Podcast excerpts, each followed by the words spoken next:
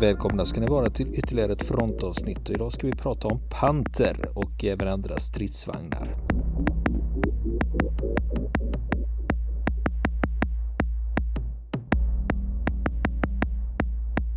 Ja du Niklas, eh, nu eh, snackade du ju förra veckan om Panter-stridsvagnen.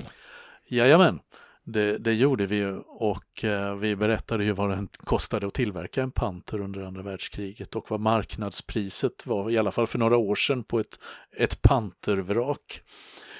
Ehm, och eh, det, det, kan ju, det är ju så här då att eh, eh det här vraket då, det står ju som vi berättade i förra avsnittet då i Sinsheim på Teknikmuseet där då eh, numera och där har man alltså satt ihop de här delarna igen till en stridsvagn. Man, man har alltså byggt en ram och så har man alltså monterat, eh, monterat ihop vagnen kring det och man kan eh, idag via hålen då som uppstod när vagnen sprängdes då titta in i, i den och se, se hur innandömet ser ut inne i, i, den här, eh, inne i den här vagnen. Så att det, det är ganska häftigt gjort. Är det. Och eh, innan vi går vidare och fortsätter prata om eh, fler stridsvagnar från Ukraina, för det blir faktiskt en stridsvagn till från Ukraina jag tänkte ta upp. Eh, från en lite oväntad vinkel så var det så att vi har, vi har fått lite bassning för att av, en, av en uppmärksam lyssnare som påpekade att det smög in sig ett litet fel i förra avsnittet. Och det, det, får jag ta på mig för det gick lite fort där när jag räknade upp antalet bevarade stridsvagnar, eh, panter och tigervagnar eh, och jag, jag påstod att det finns två bevarade Ferdinand i, i världen. Och det där, just det där, den sista uppgiften, den är eh, lite felaktig som en av våra trogna lyssnare, Eli, Eh, påpekar i, i ett mejl till oss. Och eh, hans utläggning den är så bra så jag tänkte läsa den rakt upp och ner. Eh, så, få, så blir det lite Ferdinand också i det här programmet. Han, skri han, skriver då, hej, jag upptäckte ett mindre fel i ert senaste avsnitt. I början av avsnittet nämner ni att det finns två Ferdinand pansarvärnsvagnar kvar och detta är tekniskt sett fel. Eh, lite snabb historia om Ferdinanden. I maj 1941 fick eh, företagen Henschel och Porsche i uppdrag att utveckla en tung stridsvagn på cirka 45 ton som var i klass med de bättre vagnarna på östfronten. Henschel utvecklade vad vi idag kallar för Tiger 1 med, eh, och den är VK45.01 medan Porsche som redan tidigare hade utvecklat en modern stridsvagn istället valde att utveckla vidare denna det är VK30.01. Porsche och Henschel fick kontrakt om att bygga 100 stridsvagnar var av, eh, av var typ, vilket båda gjorde. Och när det kom tid för prövning av vagnarna så förlorade Porsche och produktionen av eh, VK4501 stoppades efter runt 100 vagnar hade byggts. Och Porsche använde sig av eh, Eh, en bensinelektrisk hybridmotor som hade en tendens att överhetta och det enormt tunga fordonet hade stora problem att röra sig i terräng, vilket visade sig under testerna. Därefter börjar historien om Ferdinand.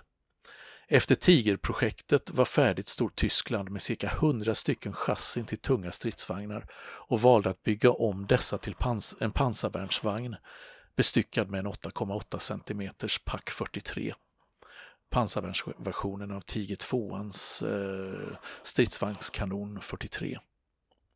Modifikationerna som gjordes ökade vikten på fordonet från 60 till 65 ton. Och 91 vagnar stod färdiga 1943 under beteckningen Panzerjäger Tiger Ferdinand och skulle göra debut i slaget vid Kursk. Under slaget slogs 41 av de 91 vagnarna ut. Många gick helt enkelt bara sönder av motorproblem.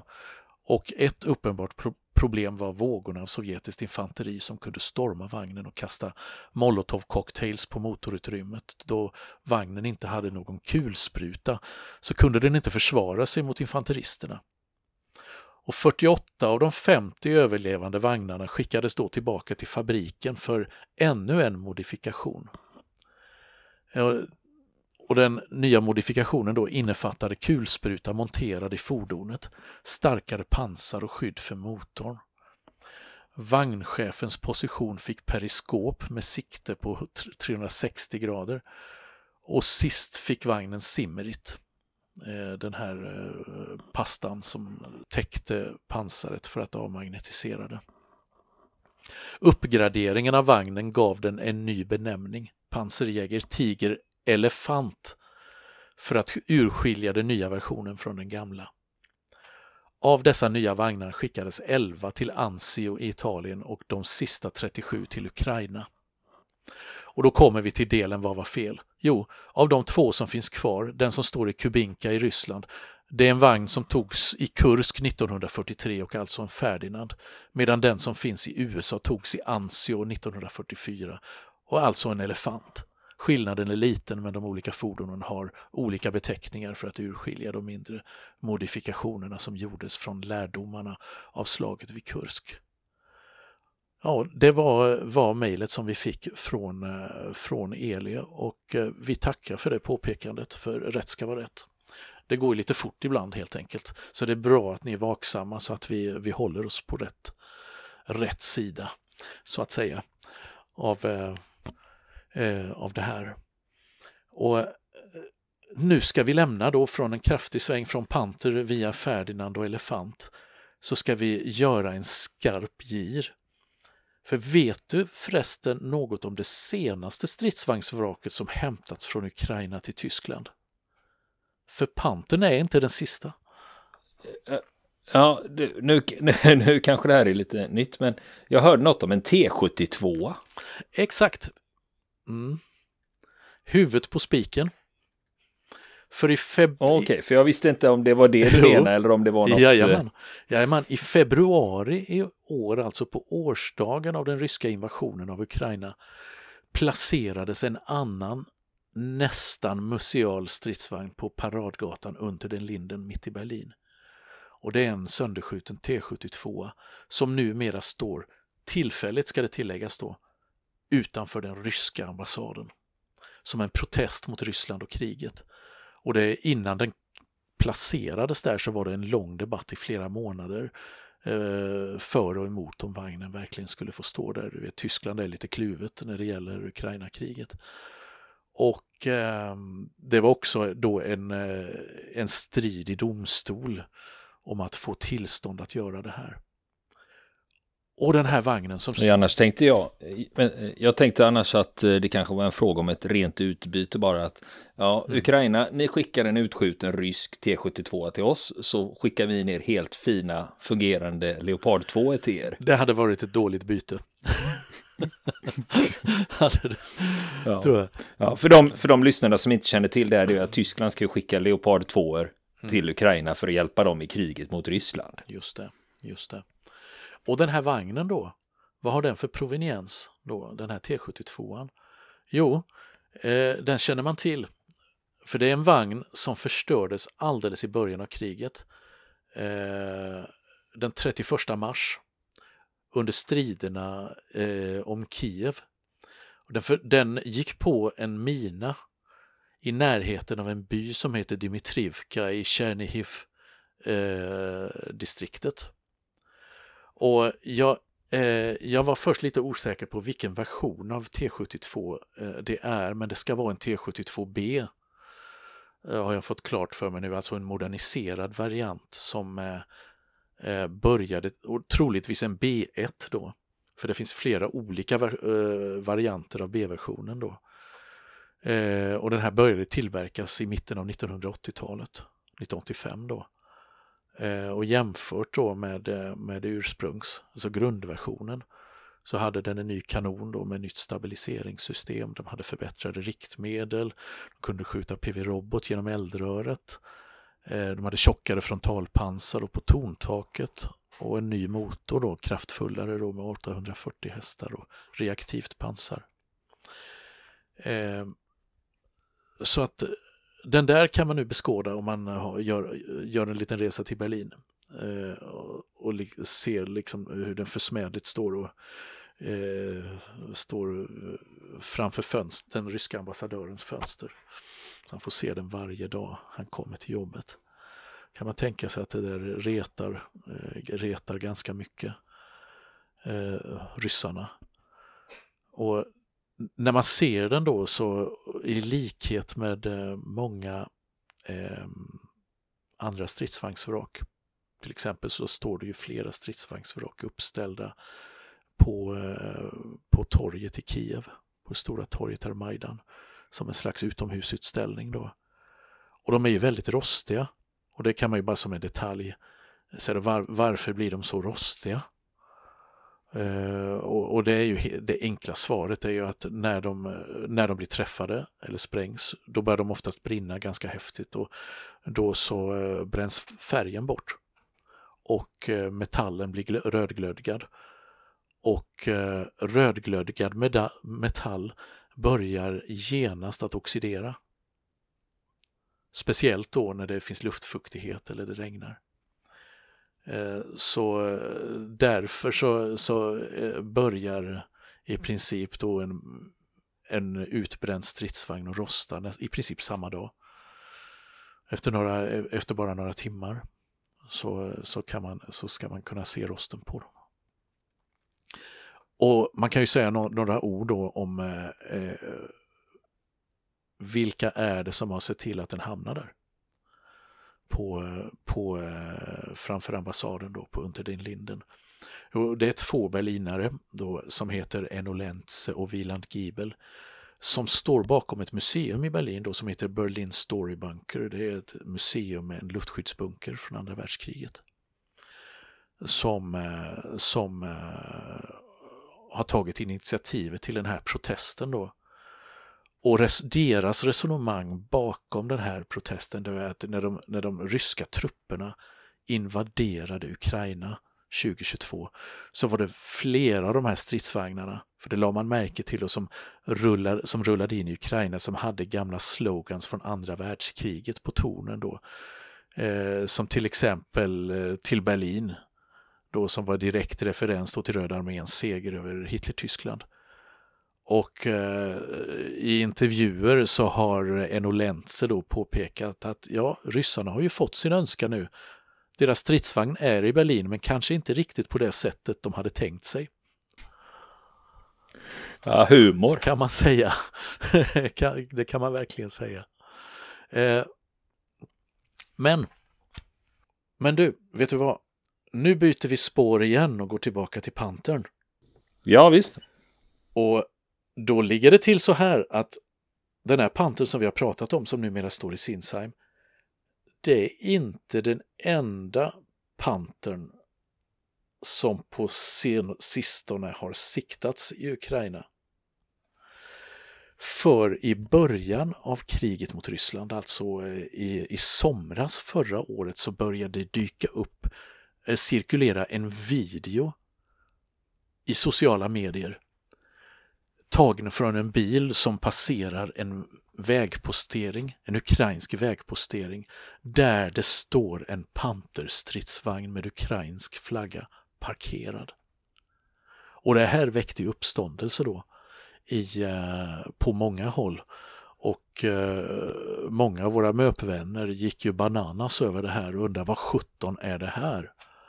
Men eh, det handlade helt enkelt om en replika.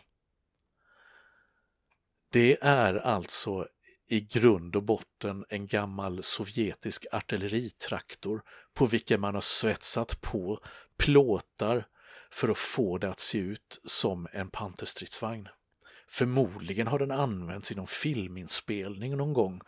Vilken vet jag inte, men eh, det har ju funnits ett behov av det i olika krigsfilmer att eh, få fram ja, något som liknar tyska stridsvagnar i krigsfilmer.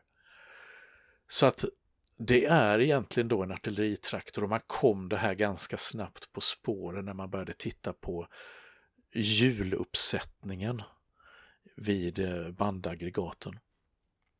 Och där, det alltså inte alls stämmer överens med Panterns där de olika hjulen då överlappar varandra hela vägen men här på den här artilleritraktorn är de separata. Hjulen då helt separerade från varandra. Eh, och dessutom då så la man märke till då snabbt att det fanns ingen mynningsbroms på kanonen. Och sen var det en massa andra grejer som diffade då när man började titta lite närmare och man såg att ja, men det här var ju det, det är likt en panter men det, det, är inte riktigt en panter.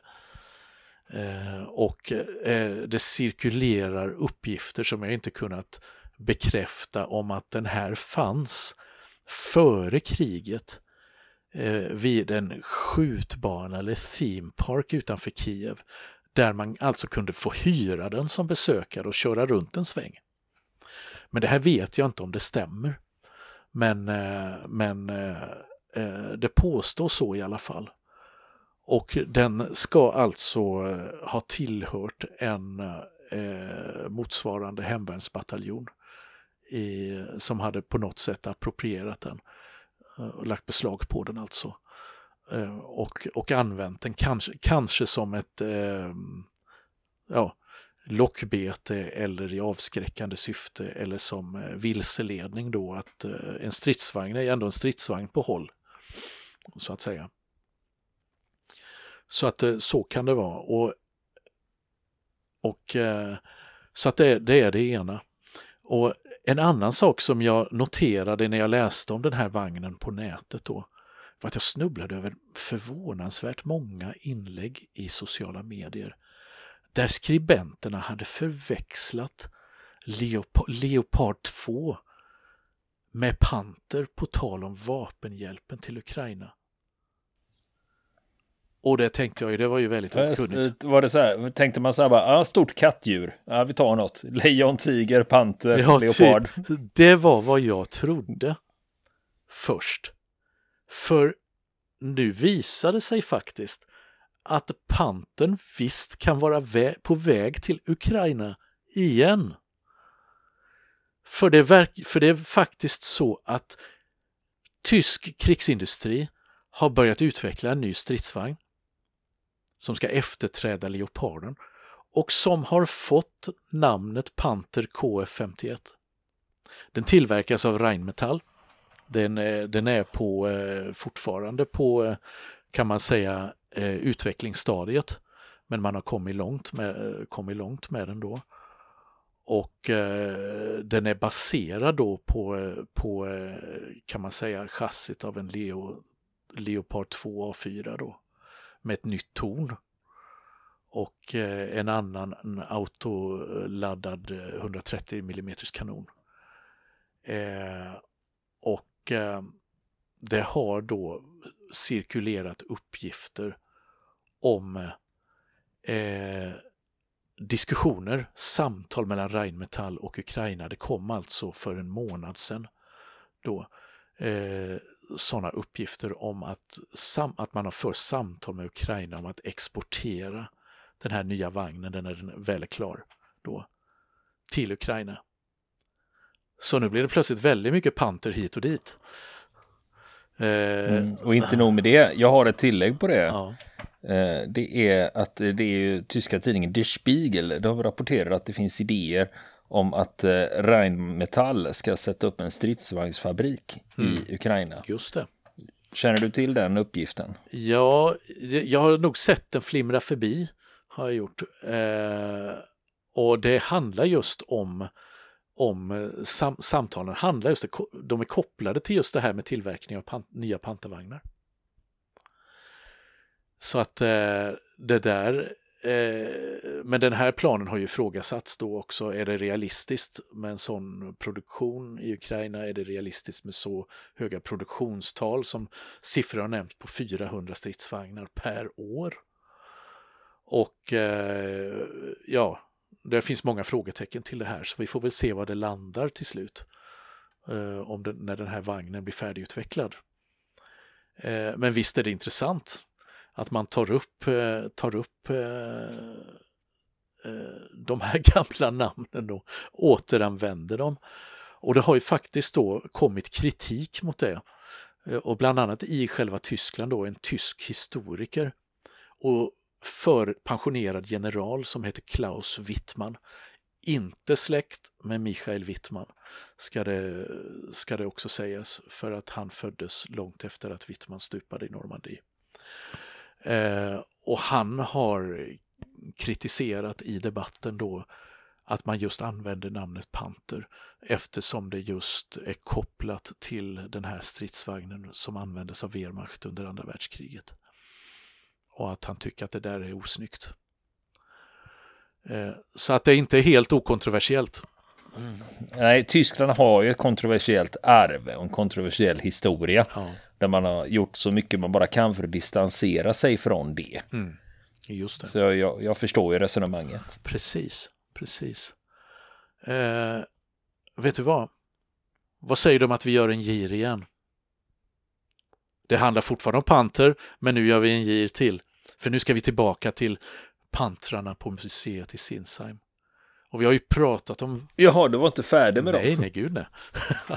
vi har sparat lite grann. har precis börjat. ja, precis. Blir det fem vi... delar till? ja, precis. Nu. För nu är vi faktiskt inne på avrundningen här och, och, och, och så. Och eh, vi har ju pratat om vraket här nu, eh, som har en spännande historia, eh, som bara delvis är utforskad. Eh, man vet ju fortfarande inte vilken division den tillhörde. Då.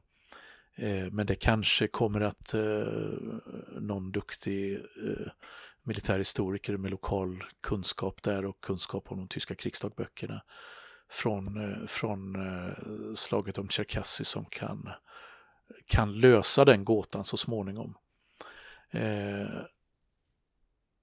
Men det finns ju en annan vagn också som står i Sinsheim en annan panter. För det här är ett museum som har två stycken. Och den, som man, den andra vagnen den är intakt. Eh, det är också en eh, panter eh, version A. Den är målad i Afrikakårens färger men jag känner inte till proveniensen under kriget ifrån den. Det, det jag vet om den är dess historia efter kriget för den hamnade efter kriget hos det franska pansarmuseet i Saumur och skänktes så småningom därifrån till ett, eh, eh, ett eh, militärt eh, fordonsmuseum i Koblenz. Men och när museet i Koblenz fick en Panther version G från brittiskt håll så hamnade den här, deras version A då, som ursprungligen kom det från det franska museet, istället i Sinsheim. Och den här Sinsheim-pantern då, som vi kan kalla den nu, man vet att den är byggd i Nürnberg eh, någon gång vintern 1942-43, så den tillhör de allra tidigast tillverkade. Eh, så mycket vet man. Men som sagt, var någonstans den eh, gjorde tjänst under, under kriget, det vågar jag inte ha någon någon eh, uppgift om eller någon, någon uppfattning om. Eh, för det är ingenting som museet själva har redovisat. Eh, förmodligen för att man inte vet, helt enkelt. Eh, men det finns en grej med den här vagnen som är lite ovanlig och som kanske kan få en och annan av våra stridsvagnsintresserade lyssnare att eh, börja överväga ännu mer den där lilla eh, semesterturen till Sinsheim. För det är så här att för en liten slant så kan man få fjärrstyra larvbanden och få, få stridsvagnens torn att svänga. Eh, den är alltså, den är alltså eh, upphängd så att larvbanden inte är i marken så att säga. Utan eh, då kan man, så kan man få göra detta om man tycker det är roligt att få stora, stora maskiner att röra sig. Så kan man få svänga, svänga kanontornet lite grann då på en, på en panter. Lite löjligt kanske men det har varit väldigt populärt bland besökarna på museet. Ja, för jag tänker så här att eh, med tanke på hur mycket bensin den drar per minut så borde ju en avgift på det vara några tusen eller? Ja, Jag tror att man har löst det med en elmotor. Jag tror att det är lite vårdligt att dra igång den där motorn inomhus i en museihall. Då får du utrymma den och vädra ganska länge. Så att eh, så, så är det. Eh, så att det här var lite olika ostrukturerade nedslag kring eh, panterstridsvagnar och andra vrak från Ukraina. Lite ostrukturerat men ändå en röd tråd får jag säga. Ja, vi höll oss i dåtid och nutid. Ja, precis. Så att, eh, och inte att förglömma då den här T72 som, som, eh, som står i, på, på Unter den Linden. Det kan vara värt att passa på ta en sväng dit. T72 är ju ganska vanliga förstås. Är de ju. Det, det behöver man inte åka längre än till arsenalen för att, för att, för att studera en intakt sådan som har tillhört östtyska armén. Eh, men, eh, men det är klart, vill man se ett vrak, ett vrak från eh, kriget i Ukraina så är det väl enklast att åka till Berlin och göra det just nu. Och, och, med det sagt så ja, det, det, finns ju många fler historier om panterstridsvagnar och eh, vad de har varit med om under andra världskriget och efter kriget. För det finns många spännande historier om, om andra museivagnar. Eh, så eh, är det ju sånt som vi får återkomma till framöver. Och är det någon panterhistoria som ni särskilt vill höra, våra kära lyssnare, så, så tveka inte att mejla oss om det. Vill ni komma i kontakt med oss så kan ni göra det via vår Facebook-sida som heter Fronten. Det är inga problem för er att leta er fram där. Eller också så mejlar ni på vår mejladress och det är frontenpodcast@gmail.com.